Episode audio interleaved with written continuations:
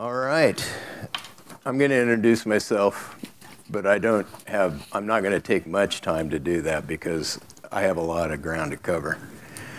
I'm married to Cindy. I, met, I grew up, hey, actually, I grew up in South Gate, California. My address is exactly 10 miles from this room.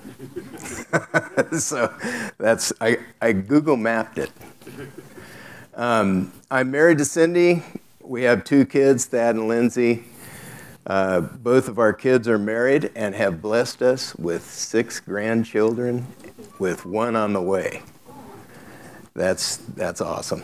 So I'm the pastor of Church in the Valley, Ontario Ranch now. Uh, when we started Alhambra, the CIV Alhambra, then we were able to move to Ontario. I started the church 35 years ago. Neil, Melinda, Cindy, and I, we go way back. We've tracked together uh, for 35 years now. And at Neil has been a real example to me of a man who is willing to sacrifice for the kingdom of God.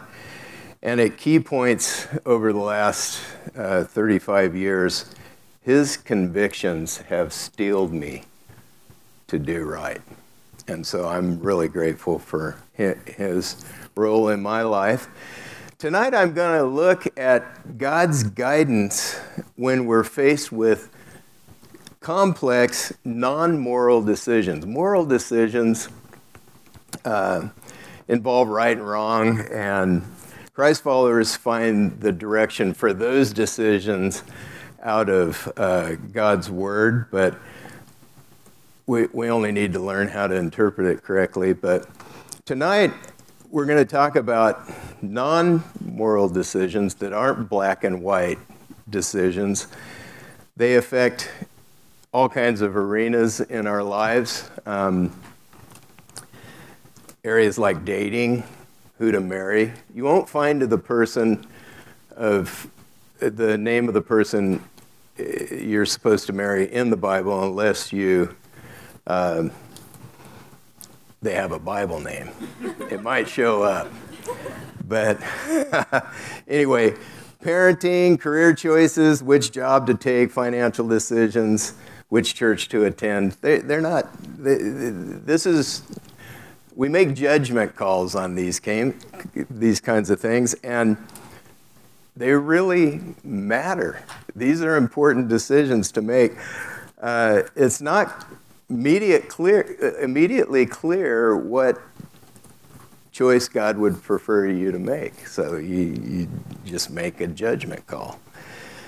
We need a process for decisions that fits with the Bible. What is the most pressing decision you're facing right now? And I hope this talk helps you with that decision. A main challenge in making good judgment calls and non moral decisions are always judgment calls is that the culture pulls us to trust ourselves. And non moral decisions are, are it, the, they're always a judgment call, and you're being pulled by the culture to trust yourself, to go where your heart takes you. And frankly, I don't trust my heart. Jeremiah, the prophet, says, Hearts are very deceitful. We shouldn't trust them. um, a powerful example of the pull of the culture is in the first Star Wars movie to hit the theaters. I, I don't know which one it is. I'm, I'm confused on the order of, of, the movies. But it's, I went to the movie, I went to the Cinema Dome in downtown LA to see the movie. That's all I know. Um, when Luke Sky, Skywalker is learning to handle the lightsaber, the instruction uh, Obi Wan gives him is at the heart of the message of the movie. Let's let's watch this together. Uh oh.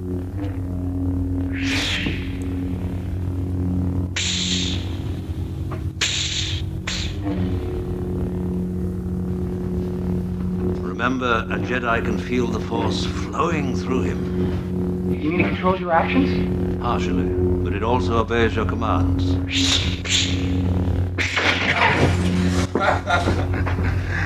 Hokey religions and ancient weapons are no match for a good blaster at your side, kid. You don't believe in the Force, do you? Kid, I've flown from one side of this galaxy to the other. I've seen a lot of strange stuff, but I've never seen anything to make me believe there's one all powerful force controlling everything.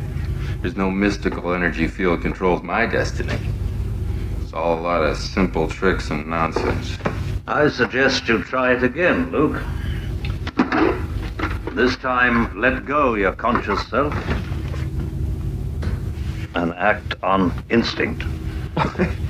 With the blast shield down, I can't even see. How am I supposed to fight? Your eyes can deceive you. Don't trust them.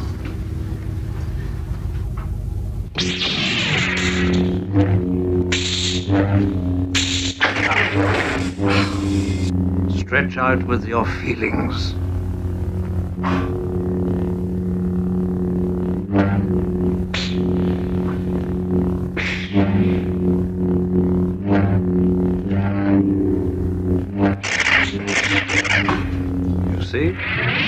Do it.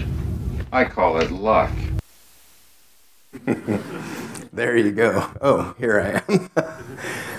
God doesn't want us to let go of our conscious self when we make decisions.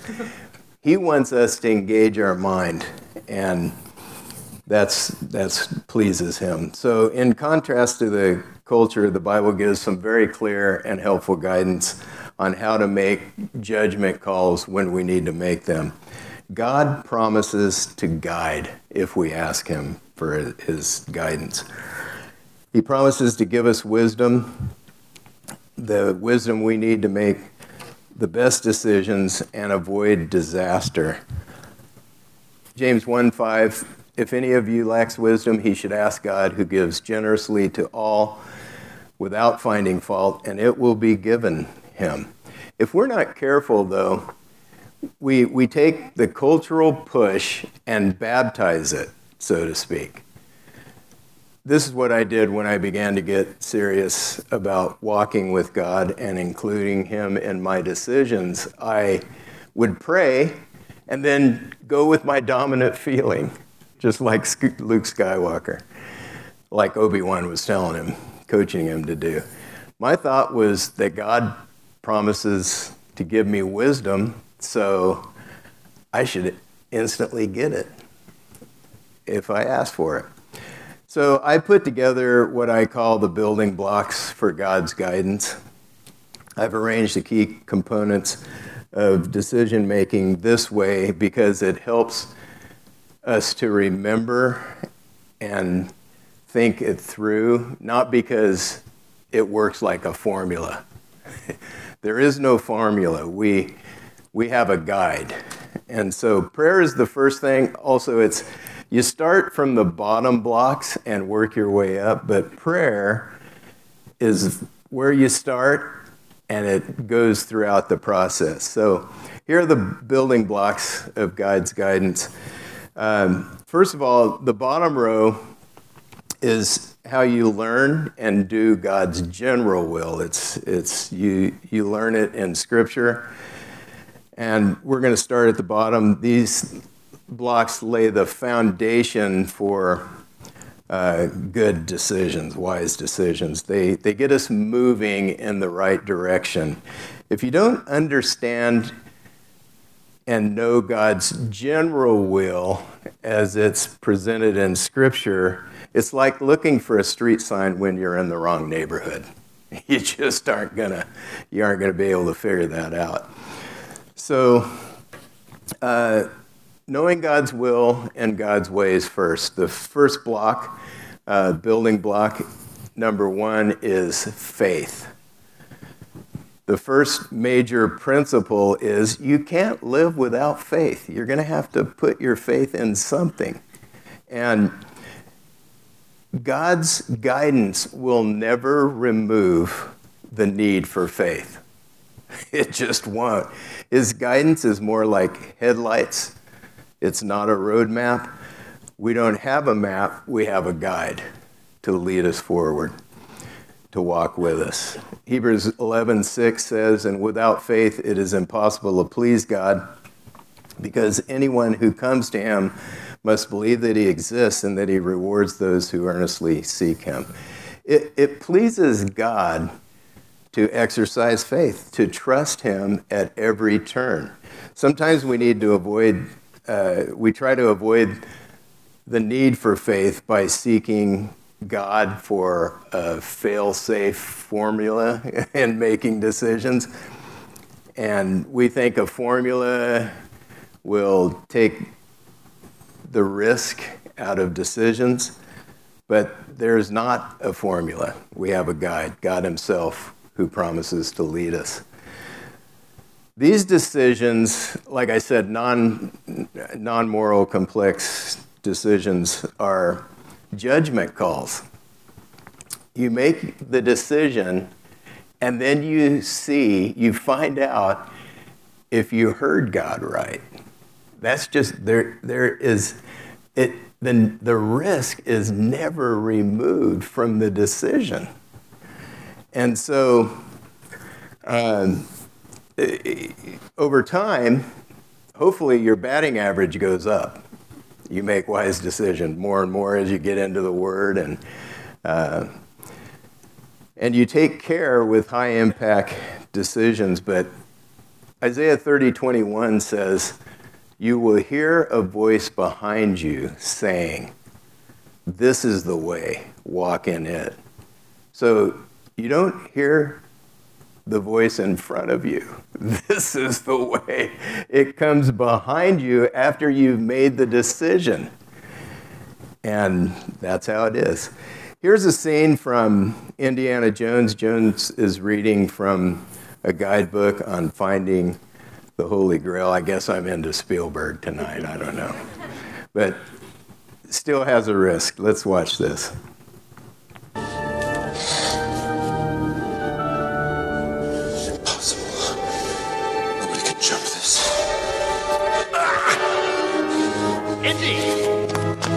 Must hurry.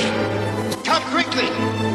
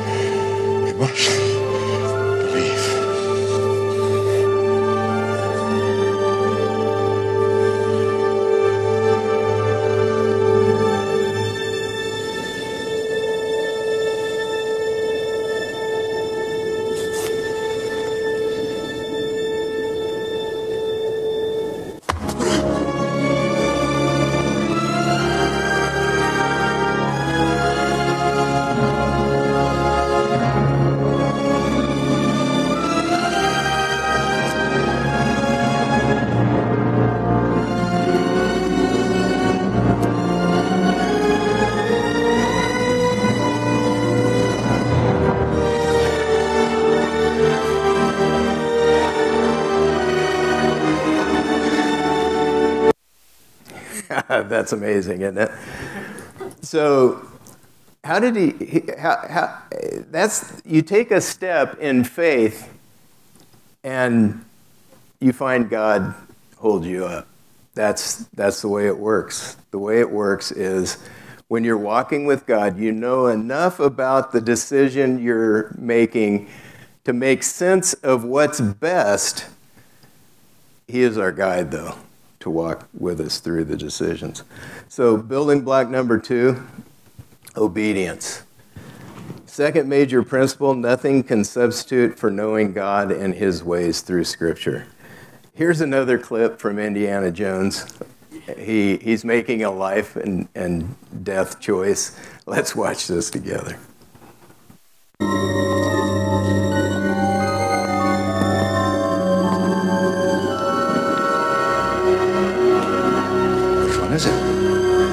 You must choose.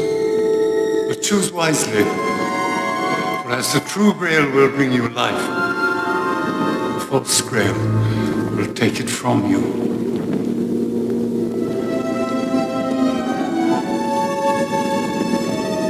I'm not a historian. I have no idea what it looks like. Which one is it?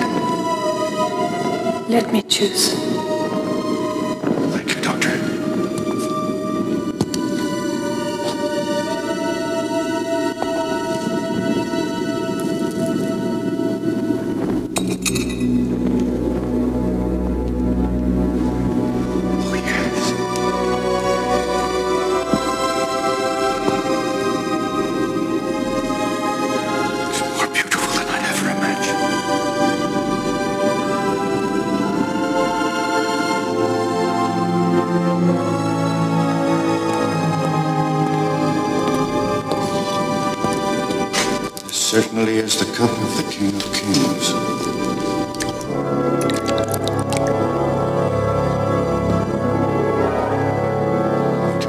Life.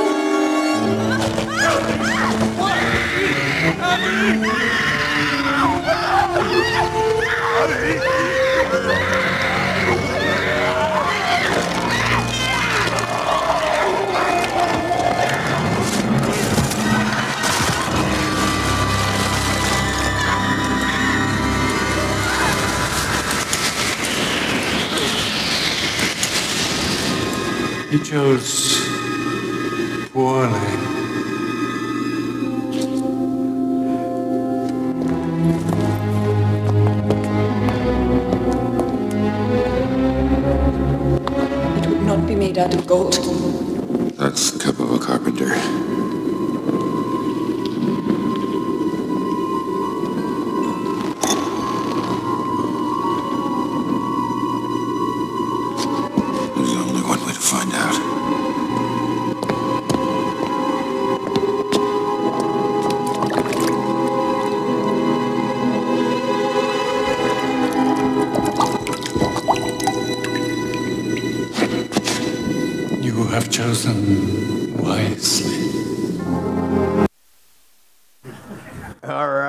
That's exciting, isn't it? the one dude chose chose poorly. How did Indiana Jones choose wisely? He knew enough about Jesus to make the right choice. We need to know Scripture so God can lead us. Psalm 105, 119, 105 says, Your word is a lamp to my feet. It keeps us from stumbling and a light for my path. It shines a few steps ahead. God will never lead you to do something that contradict, contradicts what He has said to do in His Word. We, so we need to stay in the Bible and get to know it well. If you're new to the faith, uh, God will guide you at your level of maturity. So when when you you're carrying or you're you have a toddler, a younger kid that's in the parking lot, you you want them to hold your hand. You force them to hold your hand. They don't want to, but it's best if they do. And then as they grow older, they you can trust them more, hopefully, to navigate the parking lot without holding their hand. There is no excuse to stay ignorant. But God is gracious if we do stay ignorant, but he, we, we have to learn the lessons the hard way by getting lumps on our noggin.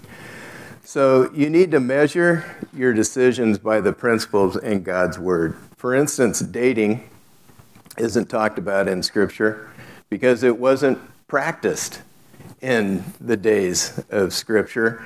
Um, they arranged marriages more. Um, I, I, think always. But you can still apply scriptural principles to dating. 2 Corinthians 6:14 says, "Do not be yoked together with unbelievers, for what do righteousness and wickedness have in common? For what fellowship can light have with darkness?" This passage forbids being yoked with unbelievers and it applies to marriage. It says this because this is a principle in scripture because if you're yoked to an unbeliever in marriage, you can't share the most important relationship in your life with the person you're married to. And that's, that's God. It requires faith, though, to limit the field to only Christians. Building block number three personal integrity. Integrity integrated. My words and actions match what I know is right. So I talk and I walk the walk. So here are some key aspects of integrity, faithfulness, first of all. Um, Proverbs 13, 15, good understanding wins favor, but the way of the faithful is hard. It is never God's will to shirk your responsibilities. Diligence is another quality of integrity. Proverbs 15 19, the way of a sluggard is blocked with thorns, but the path of the upright is a highway. So sluggards are too lazy to clear the path. So they, they're always running into trouble. And then finally, commitment is another eh, aspect of integrity. This is, shows up in a list in Psalm 15 of characteristics of people who please God. Psalm 15, 4, who, despises, uh, who despises a vile man but honors those who fear the Lord, who keeps his oath even when it hurts. A new opportunity never cancels out a prior commitment. Often, you can get released if you appeal to the person you've made the commitment to, but it's never canceled out. If you need to give two week notice at work, you give it it's interesting. John Rickert, uh, who's a Challenge alum, he went to uh, USC. He turned down the best architecture school in the LA area because he had a prior commitment to a ministry effort. That's that's commendable, isn't it? Um, so, we're going to talk now about searching for God's will, uh, the middle row of blocks. As you begin your search, first of all, aim for a neutral heart. By neutral, I mean a heart that's set on God's will, not your own will. And when I, when I was dating my wife, I was nuts about her. And I, I can't say that I ever got to a neutral heart, but I was willing to say no if God didn't want me to marry her. That's what I mean by that. So decide the second thing you should think about is decide to do God's will before you even know it. John 7, 17 says, If anyone chooses to do God's will, he will find out whether the, my teaching comes from God or whether I speak on my own authority. Why would God lead you? Why would He guide you if you weren't willing to follow Him once you find out what He wants you to do? Next, put Him first in what you do know of His will. Proverbs 3 5 and through 7 says, Trust in the Lord with all your heart and lean not on your own understanding. In all your ways acknowledge him, and he will make straight your paths. Do not be wise in your own eyes. Fear the Lord and shun evil. Do what you know of God's will and walk in obedience. This is how you lean not on your own understanding. And He, it's amazing, He makes your path straight as you lean on His guidance. And this is what we want. We want the straightest path to the goals that we're trying to work toward, and that's how you make the right kind of progress. So, with that backdrop, we're going to start looking at how to get God's specific will for your life.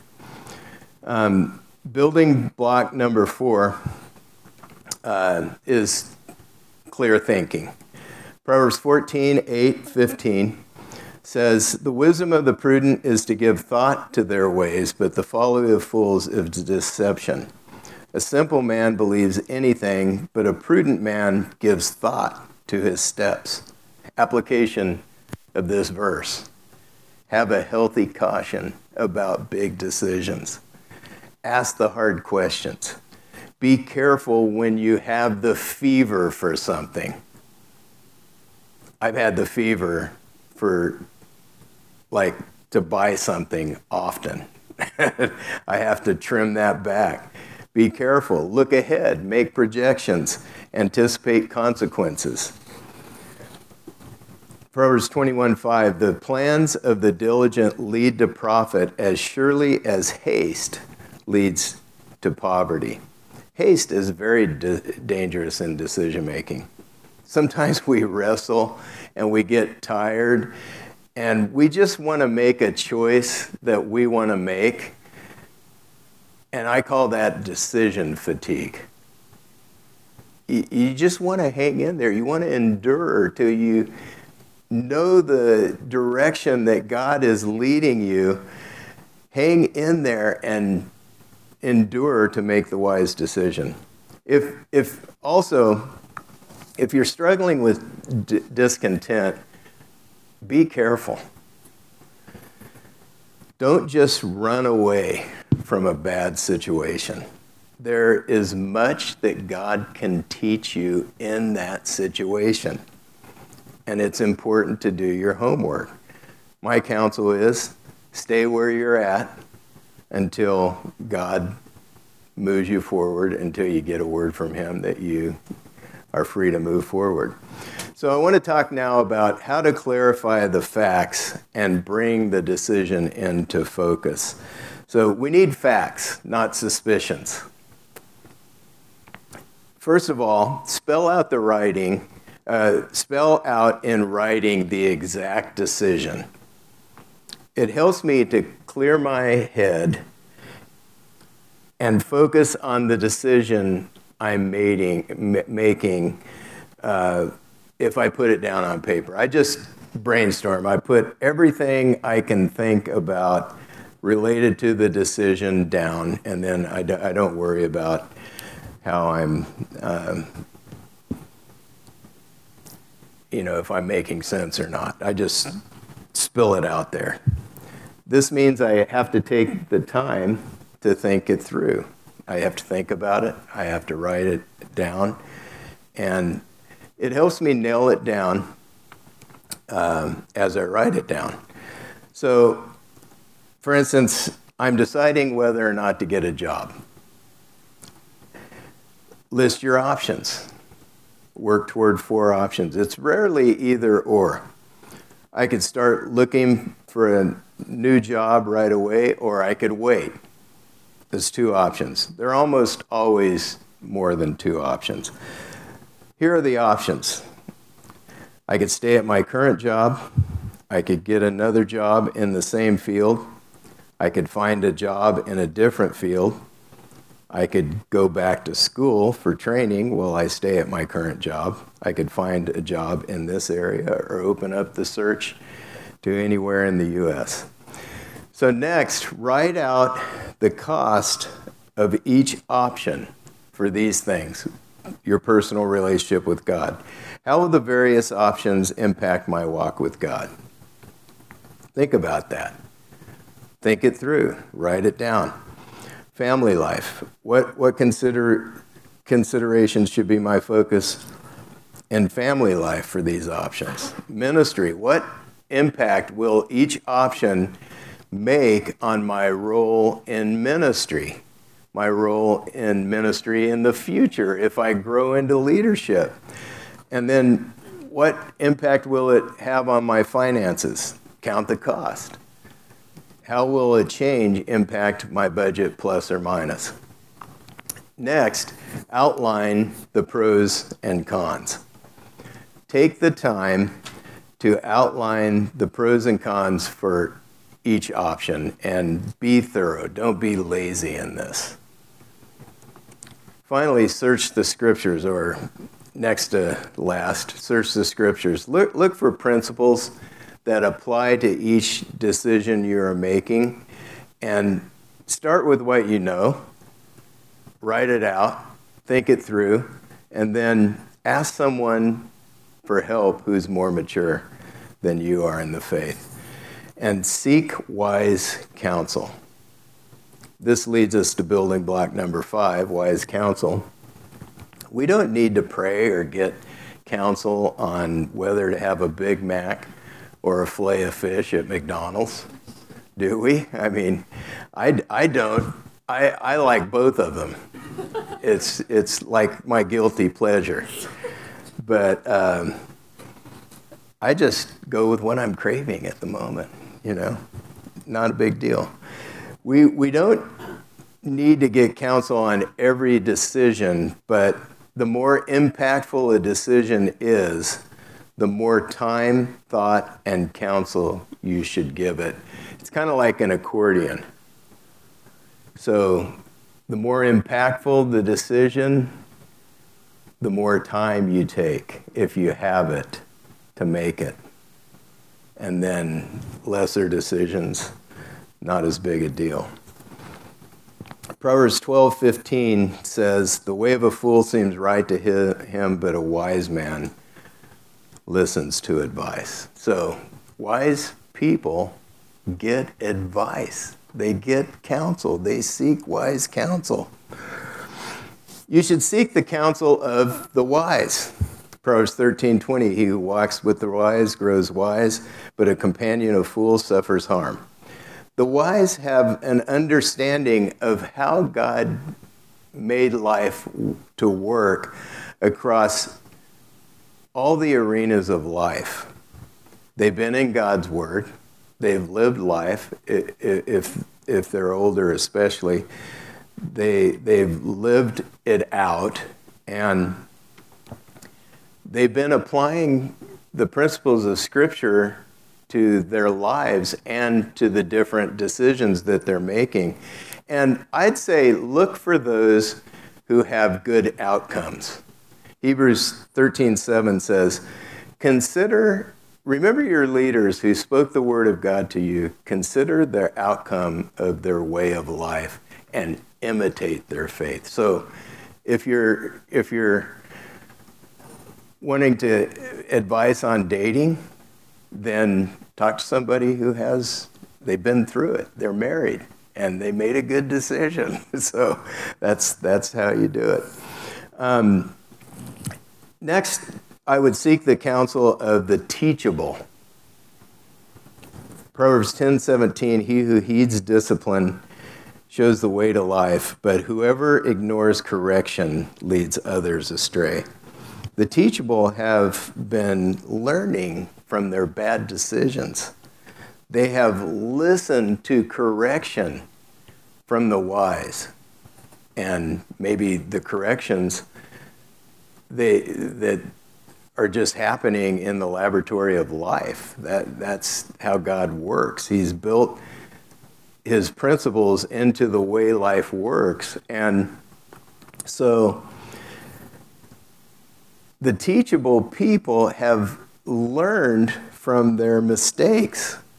They've listened to correction and can show you shortcuts to avoid the same mistakes.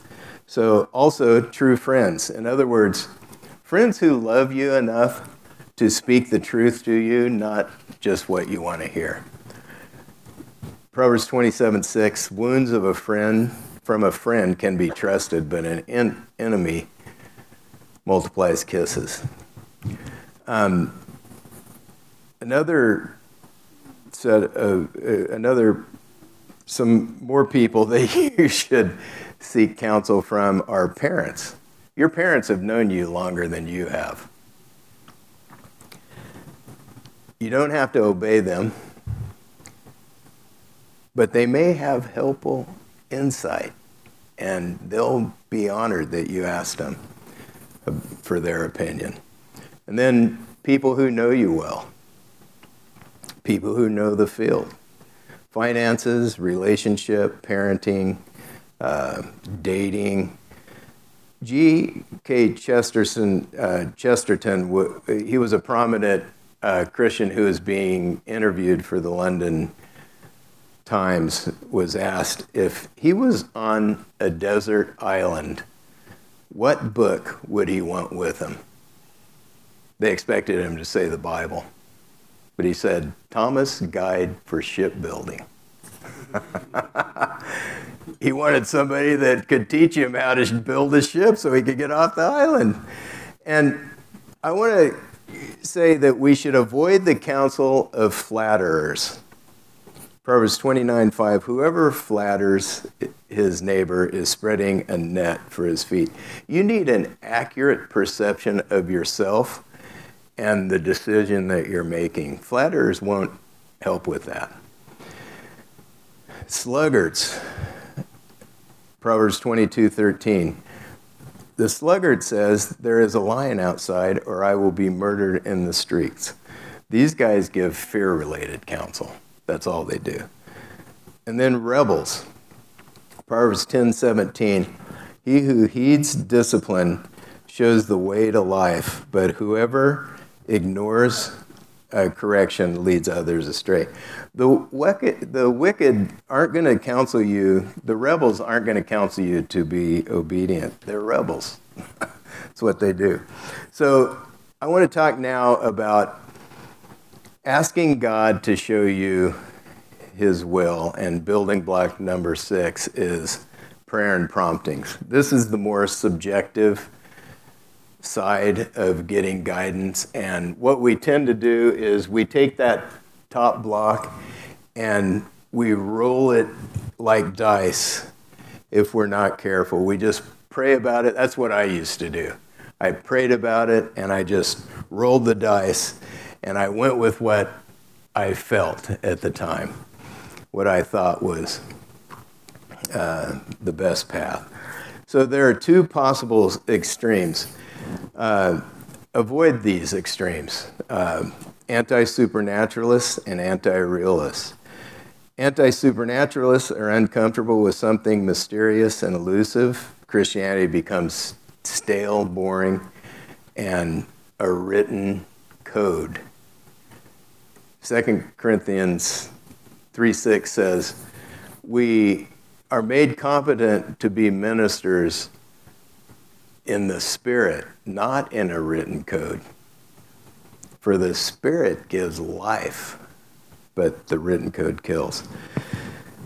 So, anti realists are those who ask God to help them choose the color of their socks in the morning. They can experience constantly visions, leadings, and it's easy to be focused on the latest word from God you must always remember that there are three possible sources for the direction you're getting your own mind, Satan, our enemy, or God Himself. And we, we need to learn to recognize how God directs. So we guard against being deceived by using all of the building blocks to decide, and continuously we're checking ourselves by refusing to rely on our own insight. We don't just roll the dice, we don't just do what we think's right. So here are some avenues of God's guidance. First of all, prayer. Many Americans pray and then do what seems right to them. They roll the dice. This is a part of the pie, but it's a crucial part of the process. It should go all the way through your decision making process, but it's not the whole pie. James 1 5, if, if you lack wisdom, you should ask God. Prayer is a request, not a crank. We're not trying to twist God's arm, but we're trying to get in step with Him. The Lord's Prayer is, Your kingdom come, Your will be done, not, not my will. You're talking to a person with a will of his own, and we should aim to adapt to His will, not try to talk Him into our will, doing our will pray through to an answer, and the answer you get may be yes, no, or wait. Circumstances. It's a dangerous thing to decide that you're going to let circumstances dictate your decision. I'm going to pray that God opens the door, and if it's open, I'm going to walk through it. I'm just going to leave it up to circumstances. And that's scary. Instead, I want to walk forward with my mind engaged, trying to figure out what God's telling me. In Acts 14, Paul and his command, companions fled from persecution. In Acts 18, God tells Paul clearly to stay under persecution. So measure your circumstances against what you sense God's will and direction for you are. Third, prompting and leading. A prompting or a leading is an inner feeling that you should do such and such, take certain actions. John 10, 4 through 5. When he has brought out all his own, he goes ahead of them, and his sheep follow him because they know his voice but they will never follow a stranger. In fact, they will run away from him because they do not recognize a stranger's voice. We, we can learn to recognize God's voice. And here's how you, here's how you can recognize God's voice. Leadings from God are consistent with His Word he, he's not going to lead you to do something that violates what is a principle of Scripture. They're consistent with who God made you to be. Major time and effort will be, God will lead you to put in the major time and effort in line with your gift and abilities. Not always in the comfort zone but in line with who you really are. And it's as you take risks that you find out more of who you really are. And that's how you come alive. They're usually characterized by servanthood, sacrifice, and faith. These are the things that God highly values. God won't lead you to be unfaithful.